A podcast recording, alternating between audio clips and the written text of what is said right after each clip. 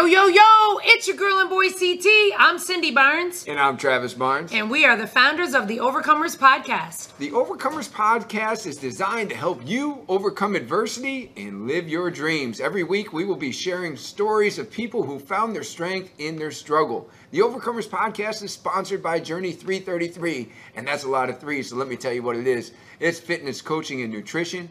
It is a place where we help you to look better, live better, and feel better, and it is mind, body, spirit. Today, we're going to help you get your mind right with our special guest. Hello, Overcomer Nation. Boy, do I have a treat for you today. I have been watching this man present for over 10 years now. He's been a real inspiration to our franchise. Um, if you're a fitness enthusiast, if you care about working out, if you care about working out correctly, this is the man that you want to listen to.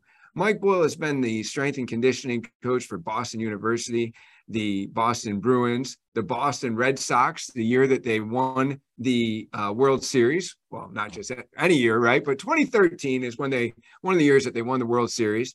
And uh, has strengthcoach.com. He's just doing so much for our industry to educate strength and conditioning coaches and trainers alike to just know what the heck to do with their clients and how everybody should work out correctly and giving everybody the latest science. So, Mike Boyle, welcome to the show thanks for having me. Like took us a couple tries to get this going, but we're we got it. I know, I know, but I, am so glad I got to uh, get into your busy schedule. Uh, well, you know, I got to ask you this, and I don't know how often you get asked this question, but I find that when it comes to success, which you've had a great deal of success in the fitness industry, and I feel like success can also be defined by how many you've impacted. And I know that you've just impacted a lot of coaches, and that has far reaching fingers and ripples as far as how many they impact. So, has there been a particular struggle for the Overcomers podcast over the years? Uh, you know, whether uh, comes when you're first getting into the industry or over your time in business that uh, you attribute to being a big part of your success? I think there's been a lot. I think uh, we're probably all successful as a result of the struggles. I think early on, I mean, it was tough when I got into the field. It wasn't a full time job, and you had to you had to have a second job. I was bartending at night, and then I was trying to start a business, and I was trying to be a dad, and I was trying to be a husband, and and I so I could probably tell you there was a number of struggles, and I don't know if any one of them was like, hey, this is the one that really put me over the top, or more just continually trying to figure out how to deal with whatever life's throwing at you at the moment. I think the biggest struggle, and it was funny at the perform better thing, is just the whole imposter syndrome. Is this, you know, is this even supposed to happen? Mm-hmm. I think that's a huge piece of the struggle. And I, I said it perform better. I still have those kind of recurring dreams about getting found out and people realize, wow, this guy doesn't know anything. And he's been making it all up all along. Or I have the ones where I haven't gone to class and I have to take a test. I think we all struggle. I guess the struggles I think are very similar mm-hmm. with most people. Yeah, yeah, definitely. You know, it, it's funny. You know, Mike Boyle is mentioning uh, the Perform Better conference, which you've been presenting for Perform Better for how long now? It's been as long as they've been going, probably. Yes, we. The first, the inspiration for the first Perform Better was actually an NSCA conference that we did at BU. We put it on at Massachusetts State Conference, and Chris Poirier came and thought, wow, I, you know, this would be a really good way for us to sell equipment. Because right. I always, I jokingly say there's a lot of people who, when you say perform better, people think of them almost as an education company. Yes. Oh, people oh, yeah. forget that it's like, no, no, they sell stuff. That's their real job. Their primary job is to sell equipment but they've done such a good job with education. So I've been there since the very first one, which was again probably I'm going to guess 99 maybe. So it's been almost 25 years. Uh, and they do think of Perform Better as an education company because what they do, they just do with such excellence. You know, for me, um, that has always been my attraction to Perform Better because I knew that when I went there, I was going to get nothing but the best presenters, right? You know, the world's leading spinal specialist. We got Mike Boyle, who's been the strength and conditioning coach for so many and such an authority that, you know, I want to go to his session and see what the latest science is. And, you know, Gray Cook and all the people, too, by the way. It's funny to hear Mike referenced, we got a question. Is uh, our panel got a question on the imposter syndrome? How do you get rid of it? And so he was just referencing that, but yet isn't it interesting to know that even when you're successful that you can still have those thoughts about these kind of things and that um, you know this is when you're respected by the world's leading spinal specialists or a physical therapist and invented the functional movement screen. When they come to you for advice you can still even have those kind of questions you know or those kind of thoughts right? Oh yeah. I, and i think honestly if you don't you're probably one of those dunning-kruger people who thinks you're much better at things than you are mainly because you haven't had enough experience yet mm. because i do think everybody has it and maybe they don't I, I haven't asked everybody but i do think that a lot of the guys on the panel all alluded to that because the the question i think was you know how do you get rid of it or how do you get over it and i'm like you don't get over it i'm almost 63 years old i'm not over it i don't anticipate ever being over it i don't think I don't think I'll ever stop worrying about. It. I do my talk and perform better, and I think you know my kids will still text me. How was it? Was it good? And I mm-hmm. worry something like, eh, well, I don't think it was all right. It was all right. I think, you know, was okay. Yeah. I don't think I've ever, it's rare that I talk on the phone with them afterwards and think, oh my God, I hit it out of the park. It was unbelievable. You know, I didn't, didn't miss a beat. I didn't feel like there was a slide out of place. I didn't have a video that didn't run. You know, I didn't, and I worry, I worry about all of those little things. And I feel like successful people worry about little things. Yeah. That's really good. Successful people worry about little things. That's a that's a good. You know, Frank Nash asked me before my presentation. He said, "Are you nervous?" And I said, "I think I have the right amount of nervousness." Right? You know, like I think that you should always have like a little bit of a uh, an insecurity that makes you want to do better. Right? You know, something to where you know you're you're still searching uh, to know that it's it's not going to be perfection. You know, there's always a next level for you to go to. There's always something new to learn, and uh, always something new to bring to your audience. Which, by the way, I want my audience, I want Overcomer Nation, uh, who may not have ever had the chance to learn uh, from you, to hear uh, about some of your the things that you teach. So, if I could, I'm going to go to a conference that was just before the pandemic. And I bought a mat because of you. And it was, uh, I was walking on rocks. I still have it underneath my desk, you know? And so, um, that's the thing. That's what you're going to get today, Overcomer Nation. You're going to get Mike does everything with sound science and a ton of research, and, and it's just so awesome to watch your presentations because everything you say, you back up, you know, this way and that way. And so, um, I went there and it was about lower back pain. So if you have lower back pain, you know, listen, uh, listen right now, uh, Mike. Could you talk a little bit about you know that mat that I bought where I'm walking on rocks and what? Yeah, that so was that was that originated from a guy named Philip Beach, who's actually, uh, I believe, either an Australian or New Zealand osteopath. And a friend of mine, another therapist friend of mine, kind of turned me on to his book, Muscles and Meridians. And one of the things that he talked about was that the the muscles are the the nerves from your feet are originating in your low back. So that if you stimulate your feet by walking on rocks or by walking on any sort of kind of uneven surface, anything that's going to stimulate the bottoms of your feet, that you would actually kind of send a feedback mechanism up to these like multifidi, these small muscles that are around your lumbar spine, and that it would actually contribute to back health. And I remember thinking, wow, that makes it makes perfect sense. He showed he's got the diagram up there. He's showing how these nerve endings are are literally ending on the bottoms of your feet, and he's talking about how the fact that like your feet and your hands and some other areas are areas where you have the highest number of nerve endings. Mm-hmm. And that stimulation to those, particularly the feet ones, is going to be good for your low back. And I thought, why not try it? And it was it was so successful because they were talking about um it actually was a, a woman named Anna Hartman who's really, really smart. And she was saying how she had put like a, a, boot tray, which is a Northeast thing. If you're not from the Northeast, you probably don't know what a boot tray is, but a boot tray is something that you'd put boots in at the front door of your house when you were coming in from it being wet or snowy or whatever. But she had filled boot trays with stones and put them in front of her sink. So when she did the dishes, she was standing on rocks. And then she was saying she had put a boot tray in her shower so that when she was in the shower, she was standing on rocks. And I started to think about that and I started going out in my yard and I've had back pain. I, I had stone in my yard. And so I started going out and just walking around on the stone. And lo and behold, honestly, my back started to feel better. Mm-hmm. And I thought, okay, I've read the science, I've done the experiment, I feel better. And then I started talking to Rob and Chris about it. and realized there were these commercially available quote unquote rock mats, plastic rocks, and they started picking them up and selling them. And yeah.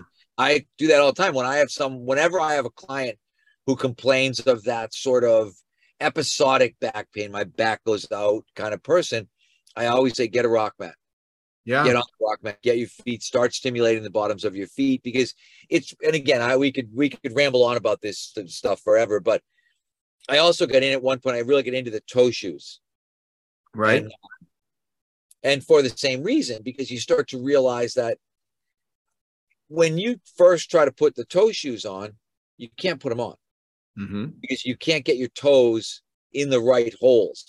Right. And when I started talking to people about that, they were like, well, what difference does that make? I said, imagine how you'd feel if I gave you gloves. Mm-hmm. And when you tried to put them on, you thought, oh, I can't tell if I have two fingers in one finger of the glove. I can't figure out where my baby finger is. You would go to the hospital and get a brain scan. You'd be like, okay, I have some horrendous neurological disease and I need to be, you know, I, something has to happen here. But suddenly when it's your foot and you realize, oh, wow, I got two toes in the same little uh, sleeve here, people don't even think about it. Or, oh, I can't, I, I can't tell you the number of athletes I gave them to said, I'm not wearing them. I can't put them on. And I was like, I think the reason you should be wearing them is because you can't put them on, not not in the other direction, right?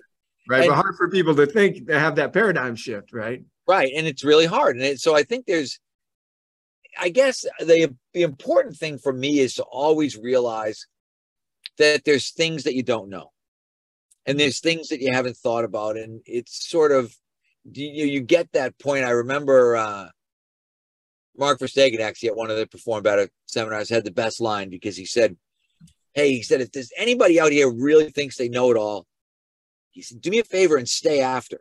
He said, because I'd like to talk to you for a few minutes. That's great. So, because imagine, imagine, you know, whatever training world, whatever world you're in, imagine thinking, I have all the answers. I can't, I can't envision being that, um, that cocky or that conceited or that delusional that I believe that everything that I know right now is the end of the knowledge base that's out there and that everything that I'm doing is absolutely the best. And I've said this a lot on podcasts too. I get accused a lot. People say, oh, I'll see people write stuff on the internet and say stuff like, oh, he's a flip flopper. He's always changing his mind. Every time I hear him talk, he's saying something different. And I, I always think people are criticizing me for learning which is amazing. You, you mm. know what I mean? You learn and then you get up in front of people and say, Hey, I used to think this. I studied this person's work. Now I think this. And people are critical of that. Yeah. Do you need a disclaimer that says I reserve the right to get better? yeah, exactly. And I reserve the right to change my mind. I reserve the right to acknowledge that there might be somebody smarter than me mm-hmm. in the world.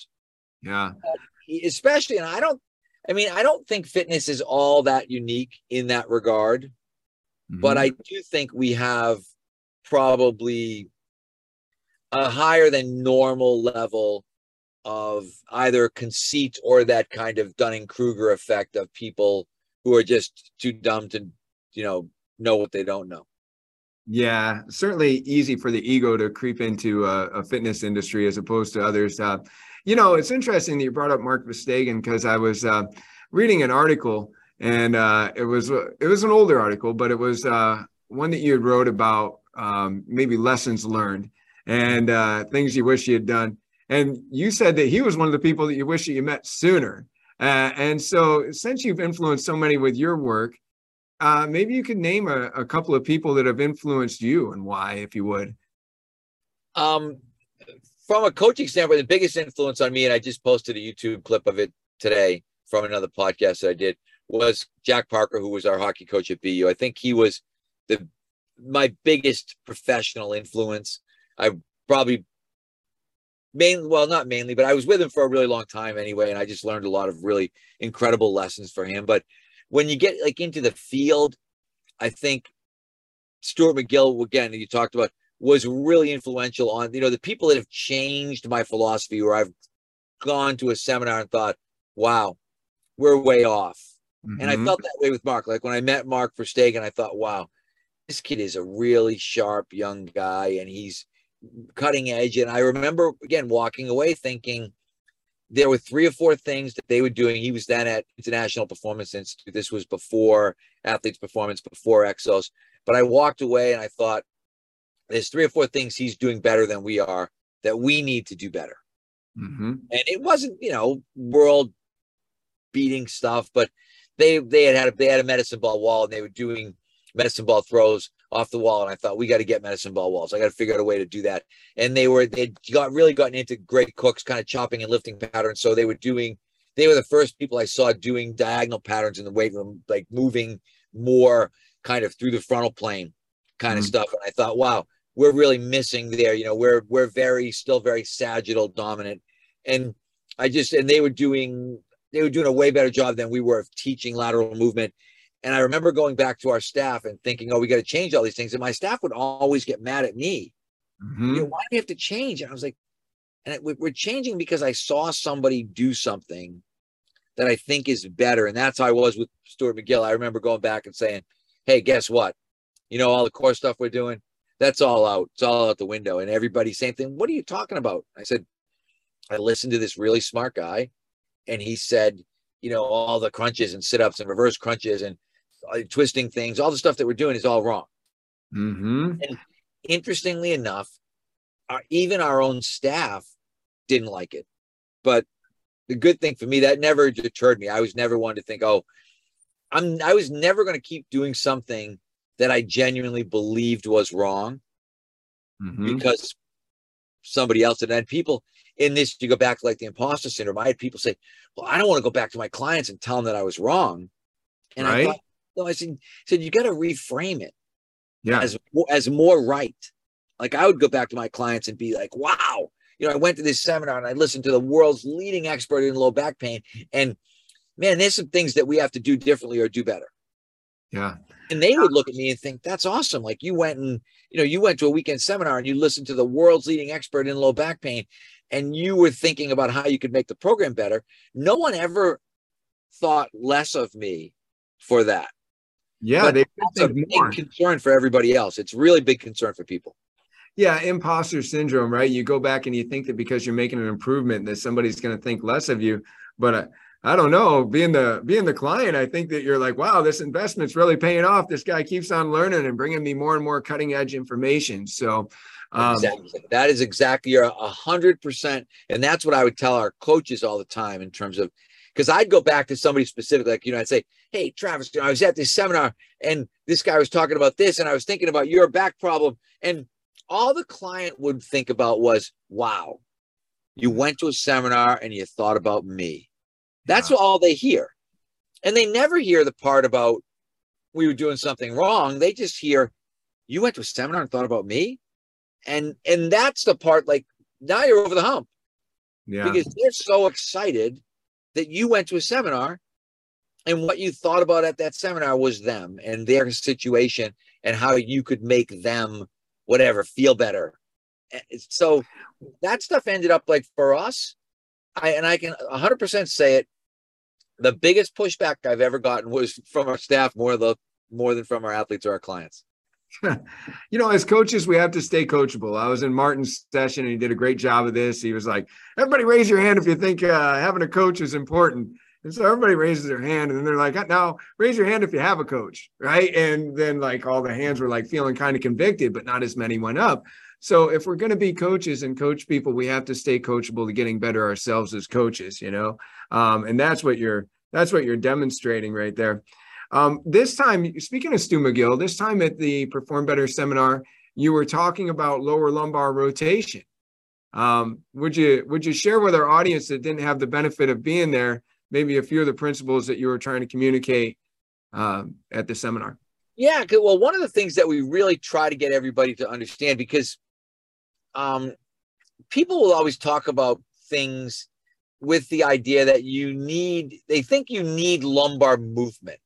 And the reality is, you you don't you have it's very specific. You have a very specific amount that you need and more is not better. And i think that was uh, i use the uh, the exorcist analogy because i think i like extreme analogies where people go like oh i get it.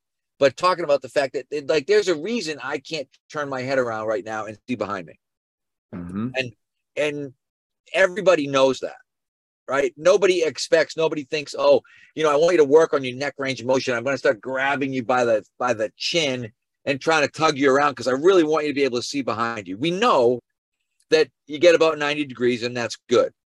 Mm-hmm. But for some reason in the low back, people think that there's some sort of motion deficit that they need to correct when in fact that is not the case at all and that your lumbar spine are much more limited rotationally than your cervical spine in the sense that they have somewhere between two and five degrees per vertebrae of rotation and you know you realize you know i always say like it i always look at it like uh, you know if you had a stack of hockey pucks piled on each other and you realized okay you know this puck can move five degrees and this one can move two and this one can move two and this one can move two the total range of lumbar motion is about 13 degrees and again, much like the neck, you don't want more than that. But you'll watch people doing all kinds of crazy stretches and throwing their legs over and being on their stomach doing scorpions. And I kind of look at them and I'm like, what are you trying to do? And mm-hmm. what you're essentially trying to do is you're trying to mobilize an area that does not benefit from more mobility. So you're effectively making yourself feel worse as you pursue making yourself feel better. And so I was I spend a reasonable amount of time trying to get people to grasp that concept. Mm-hmm. Because I think again from a from a spinal health standpoint, I think it's absolutely critical. I, I watch people all the time and I think, oh, don't do that. Yeah. And, you know, whether it's, you know, 90 90 stretches or, you know, hip crossovers or there's a lot of things that people do and it goes back you know you said science based i always ask people why do you do that and almost always will have they'll almost always have the same answer it feels good right and i right. look at it i'm like mm, no you think it feels good if your low back pain isn't going away then you doing that is not making you feel better maybe temporarily you know people say oh it makes my back crack and i feel better when my back cracks and i'm like mm-hmm. no not a good idea well, you know, I'm one of the people that suffered and still suffers with low back pain. And you mentioned your own low back pain, and I'm sure we have some listeners that have it. Are there best stretches uh, when you have low back pain? Because we talked about some that maybe you shouldn't be doing. I would know. say, I would say no. There's probably yes. I guess I would. I would say you need to stretch your hip flexors, but you need to be really good at stretching your hip flexors. Most people don't stretch their hip flexors well in mm-hmm. terms of most people go into a lot of lumbar extension to try to stretch their hip flexors. But if you look at where your, like how your psoas comes up on your lumbar spine, you pushing your lumbar spine forward, you going into an arch isn't helping you to stretch your psoas. Like we almost want to try to get somebody in like a half kneel position and then almost get them to bring their ribs down, try to tighten their abs so that they stabilize their spine and then they can in fact stretch their hip flexors. But I think stretching hip flexors, stretching hip rotators, stretching lateral hamstrings. But I don't think there's no amount of back stretching that I think is good for you. And it, we really don't do any. So, you know, we don't do any rotational back stretching. We don't do any, um, you know, kind of, well, we'll do a little bit of toe touch stuff, but generally not a lot. Like we don't try to stretch anybody's back. We very rarely are targeting their back because your back is just where you feel it. And the analogy I always use is that, um, you know, if you uh, if you had a leak in your upstairs bedroom, and you were up there looking and thinking, "Wow, there's a water stain in the upstairs bedroom," you wouldn't spend a lot of time in that bedroom patching and painting to try to stop the water from coming in. Right. You would know intuitively, okay, I have a problem on my roof. I have loose shingles, or maybe the flashing is loose or whatever it is, but you would get on a ladder and go look on the roof. With the human body, we don't do that. We focus on the water stain. Mm-hmm. And so as a result, we waste a lot of time because, you know, if someone says to me, my back hurts, what I want to know is why does your back hurt? What are you doing that's making your back hurt? What's wrong that's making your back hurt? It generally, your back doesn't hurt. You know, we've had so many, and, and you're not as old as I am, but you're probably not a kid either. But we've had so many. At one point, it was just stretch. You know, Williams flexion exercises. Pull your knees to your chest. That's going to make your back better. And then it was just get your abs stronger. You know, get just do crunches and do sit ups, make your abs stronger. That's going to make your back better. And we kept not getting people's backs better. When we finally got to the stabilization phase, the like the plank, side plank, the kind of McGill stuff, then suddenly people's backs started to get better. We hmm. started to realize, and then, and that's why, like we were talking about, that's when you start looking at um, muscle function and functional anatomy. And so for somebody like me, I'm reading uh, Porterfield and Morose, uh, DeRosa's Mechanical Low Back Pain. And I remember reading, I remember the line exactly. It said, rather than considering the abdominal muscles as rotators, for which they might have the function, it might be better to consider them as anti-rotators or anti-lateral flexors. And I just remember sitting there like this going, wow, anti-rotators, anti-lateral flexors. Hmm. I, you know, I just sat there kind of scratching and thinking, okay, hmm. kind of was sort of that moment of now I get it. You know, these muscles, and that's why the analogy I use it to perform, perform better thing. I always say the muscles now are like the ropes on a sail. So you've got a mast and you've got sails, but what's really going to help you is the ropes. But a lot of times, though, you know, it's not just pulling the ropes in. That's not what makes the boat go. Right. You know, it's that ability for the rope to stabilize the sail, stabilize the mast. Like it's a it's a much more intricate process. And I hmm. think we looked at it really simplistically for a long time. And as a result, we failed a lot of people with back pain. We had a ton of people. I mean, I can't tell you the number of people with back pain that I probably told to do something that was absolutely 100% wrong with what's, the idea that I was going to help them. What's the best thing that you've ever done to help your own back? Stop stopping the rotational stuff without question. Stop. When I stopped, because I can remember, I and again I should have known better, but we had a lot of that stuff in our warm up because it was kind of standard track warm up stuff, I would call it, where you do like hip crossovers in 90 90. And it was a big, like, uh, in the early athletes performance stuff, they did a lot of that stuff too. And so we put a lot of it in the warm up. And I can just remember doing it and thinking, man, my back cracked. But the next day I definitely feel worse. Like I don't feel better. And I had gotten to the point where I couldn't uh I couldn't sleep for more than five or six hours at a time. Mm-hmm. And uh, you know, because my back would ache and it would wake me up. And then as I started to understand this idea about the fact that rotational range of motion should be limited and that these muscles should be working to control my spine more than to move my spine.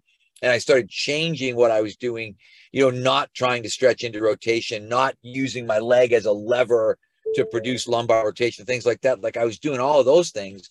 And then I was realizing that, wow, you know, this is uh, my back is definitely feeling better. So part of it for me is kind of that the proof was in the pudding a little bit in the sense that I do this. I tried these things myself, and I thought, oh no, I feel way better. And oh. that's even the rock mat thing, walking on rocks. I still go out all the time in the morning. I go out to get the paper in the morning, and I walk out of my driveway. I always go barefoot. Very good. Very I good. want to get that stimulation on the bottom of my feet. I have rocks in my backyard, like by my hot tub. And even now, you know, just recently, I just bought a, uh, a sauna because, again, I think the sauna research is really compelling. There's a lot of solid research showing the benefit. They're showing sauna benefits for dementia. They're showing sauna benefits in a lot of different areas. So I just ordered. I actually, I think it's going to get delivered today. I ordered a twenty five hundred dollar, um, you know, cedar sauna that I'm going to put inside my garage. Is that infrared? yeah, infrared. Okay. Yep. Um, you know, as I said, I wanted our audience to meet you. Uh, for those that haven't had a chance to be exposed to your work, and uh, I know we have limited time today, so I'd be remiss if we didn't cover a little single leg training because many people injure their backs, you know, getting underneath a bar, loading up on a back squat, right, and and yep. then have an improper form. Uh, you know, so uh, if you could, I, I mean, share what you have been sharing for so many years at the conferences that I've attended um, you know, probably nobody could break it down in a shorter summary than you. Uh, so if you could, uh, the single leg training and why it's more beneficial than doing uh, double leg training. And well, I think it goes back to the same exact idea. So for us, or for me as a strength coach, at that time in the beginning, I'm in the university setting. I'm working with hundreds of athletes. And the one thing that we realized is that only one thing related to back pain squatting. There was only one. So if we looked at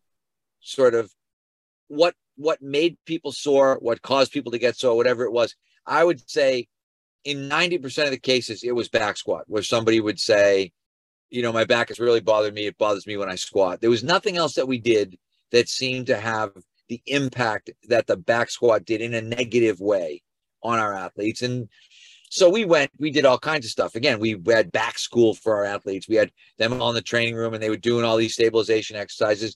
And we bought belt squats and we switched to front squats and we did all these things. But we just found that bi- heavy bilateral loading was not working for 10 to 20% of our population. And then we, so then we started to explore the unilateral idea. And what we started to see in the unilateral idea was a bunch of things in terms of one, the back pain thing went away. Mm-hmm. The people that were doing unilateral exercise were never dealing with back pain again. And, and that made a big impression on my mind. Okay, wait a second. I've basically, I've, I've taken my 20% of the people who had back pain. I now do unilateral stuff. None of them are relapsing. I don't have any of those people in pain anymore. As soon as I put them back to bilateral exercise, they've got pain again. Okay. That started to really resonate in my mind. Then we started to look at things like bilateral deficit, the idea that you actually are more capable from a strength standpoint on one leg than you are on two. And for a lot of people, a lot of people don't want to believe that, don't want to agree with it, don't want to think about it, whatever it is. But it is reality. Bilateral deficit is is a a real concept, and in the same idea, you bypass the back because I, you know, and this goes back. I always use this Frans Bosch quote, but one of the things that he said is that squatting may in fact be a maximum strength exercise for the low back and not for the legs. So your low back is what gives out, not your legs. And mm-hmm. I was thinking, I think he's right because when we're doing split squats or variations of split squats or things like that, or even when we belt squatted in a bilateral sense, people could handle way more weight because mm-hmm. we eliminated what I called in 2009 when I first kind of put this out to the universe a little bit. I said, you eliminate the bad transducer. And your low back is a bad transducer. It's not a good vehicle to transfer force from your legs to a bar that's on your upper body. It's ineffective because it, it doesn't tend to accept the same level of load. And I always, the simple analogy I use for the average meathead is think about the bodybuilders who knew that they could do heavy leg presses after they squatted. Right, guys would be like, yeah, yeah, I do, I do my sets of squats, my five sets of squats. Then I hop on the leg press and I really blow out my legs in the leg press. Right. And I used to think, well, why do they do that? They do that because they know that they don't have to worry about their low back anymore, that they can just hammer their legs. And right. then they go back and they do even more um, single joint stuff. Then they're like, yeah, then I do some leg extensions. And you'd be like, your legs have so much more juice left in them that you never get out from squatting because squatting gets limited by your back. And when you try to force that bypass, a lot of people are going to have back pain. It's amazing the number of people with back pain who don't want to accept that squatting that's something that they like. And you've heard me tell the story, but I, I always use um, the idea of slamming your hand in a car door. And, you know, I say to somebody, if you'd slammed your hand in a car door and you said to me, you know, my fingers are really healing up. I'm feeling better. You know, I can move my hand again. I can't wait till I can slam it in the car door again. Somebody would think, like, just like you did, they'd laugh, like, oh, that's so stupid, right? But for some reason, with things like squatting and bench pressing, that's not the case. Like, you'll have someone, I hurt my back squatting. You know, I've been going to physical therapy, I've been rehabbing. You know, I think I'm just about ready to get back under the bar again. And I look and think, isn't it the same as the slamming your hand in the car door thing? Like, why would you go back to the mechanism yeah. that you knew was what injured you. And then why would you go back when you know the research says you can handle more weight unilaterally? And then you get into the last couple of years, I've stumbled across this Alex Natera research. And Alex is an Aussie rules football guy. Uh, at that time, he was actually in uh, Aspire Academy in Qatar, I believe, or Qatar, Qatar. I'm not sure how you pronounce that one, but um, but he talked about the fact that basically eh, he did the research. He did that a body weight single leg squat was equivalent to putting body weight on your back in a double leg squat. So, and wow. he used, I would say it's great because he was, uh, he's, uh, uh, well, from a British descent, I guess. So they're metric system people. And he would basically say, you know, a 100 kilo guy doing a one leg squat is going to squat 84 kilos because he's going to squat the weight of his torso plus the weight of his free leg. He said a hundred kilo guy putting a hundred kilos on his back is also going to squat 84 kilos per leg because of what the weight of the torso is and you know and he, they just he proved that out mathematically which i love because it for all of the the naysayers all the negative people all the people who wanted to disagree with me alex's research is really powerful because it's like well just go look at the math guys the math is staring you in the face and Yeah. there's no way around the math So that math, you know, you've popularized a uh, rear foot elevated device uh, to where, you know, when somebody's doing a single leg squat, they can have their uh, rear foot on there. How much more can a person put on one leg mathematically, typically, I guess, you know, uh, than on two legs? Uh, You know, what are, what of your, well you know what they say rear foot elevated it's about 78% versus 100% of your body weight Mhm. So it would really like the math, it's like it's like 78% of 84%. So if you multiplied it out, when you're doing a rear foot elevated, it's you, you could probably use, I would say, uh, let's say 75% of your max, but 75% of your bilateral max, which is thinking that you would normally be thinking 50%, right? Right. Like you know, if I could squat 400 and I'm going to do some kind of one leg squat, it would be great if I could do 200. right?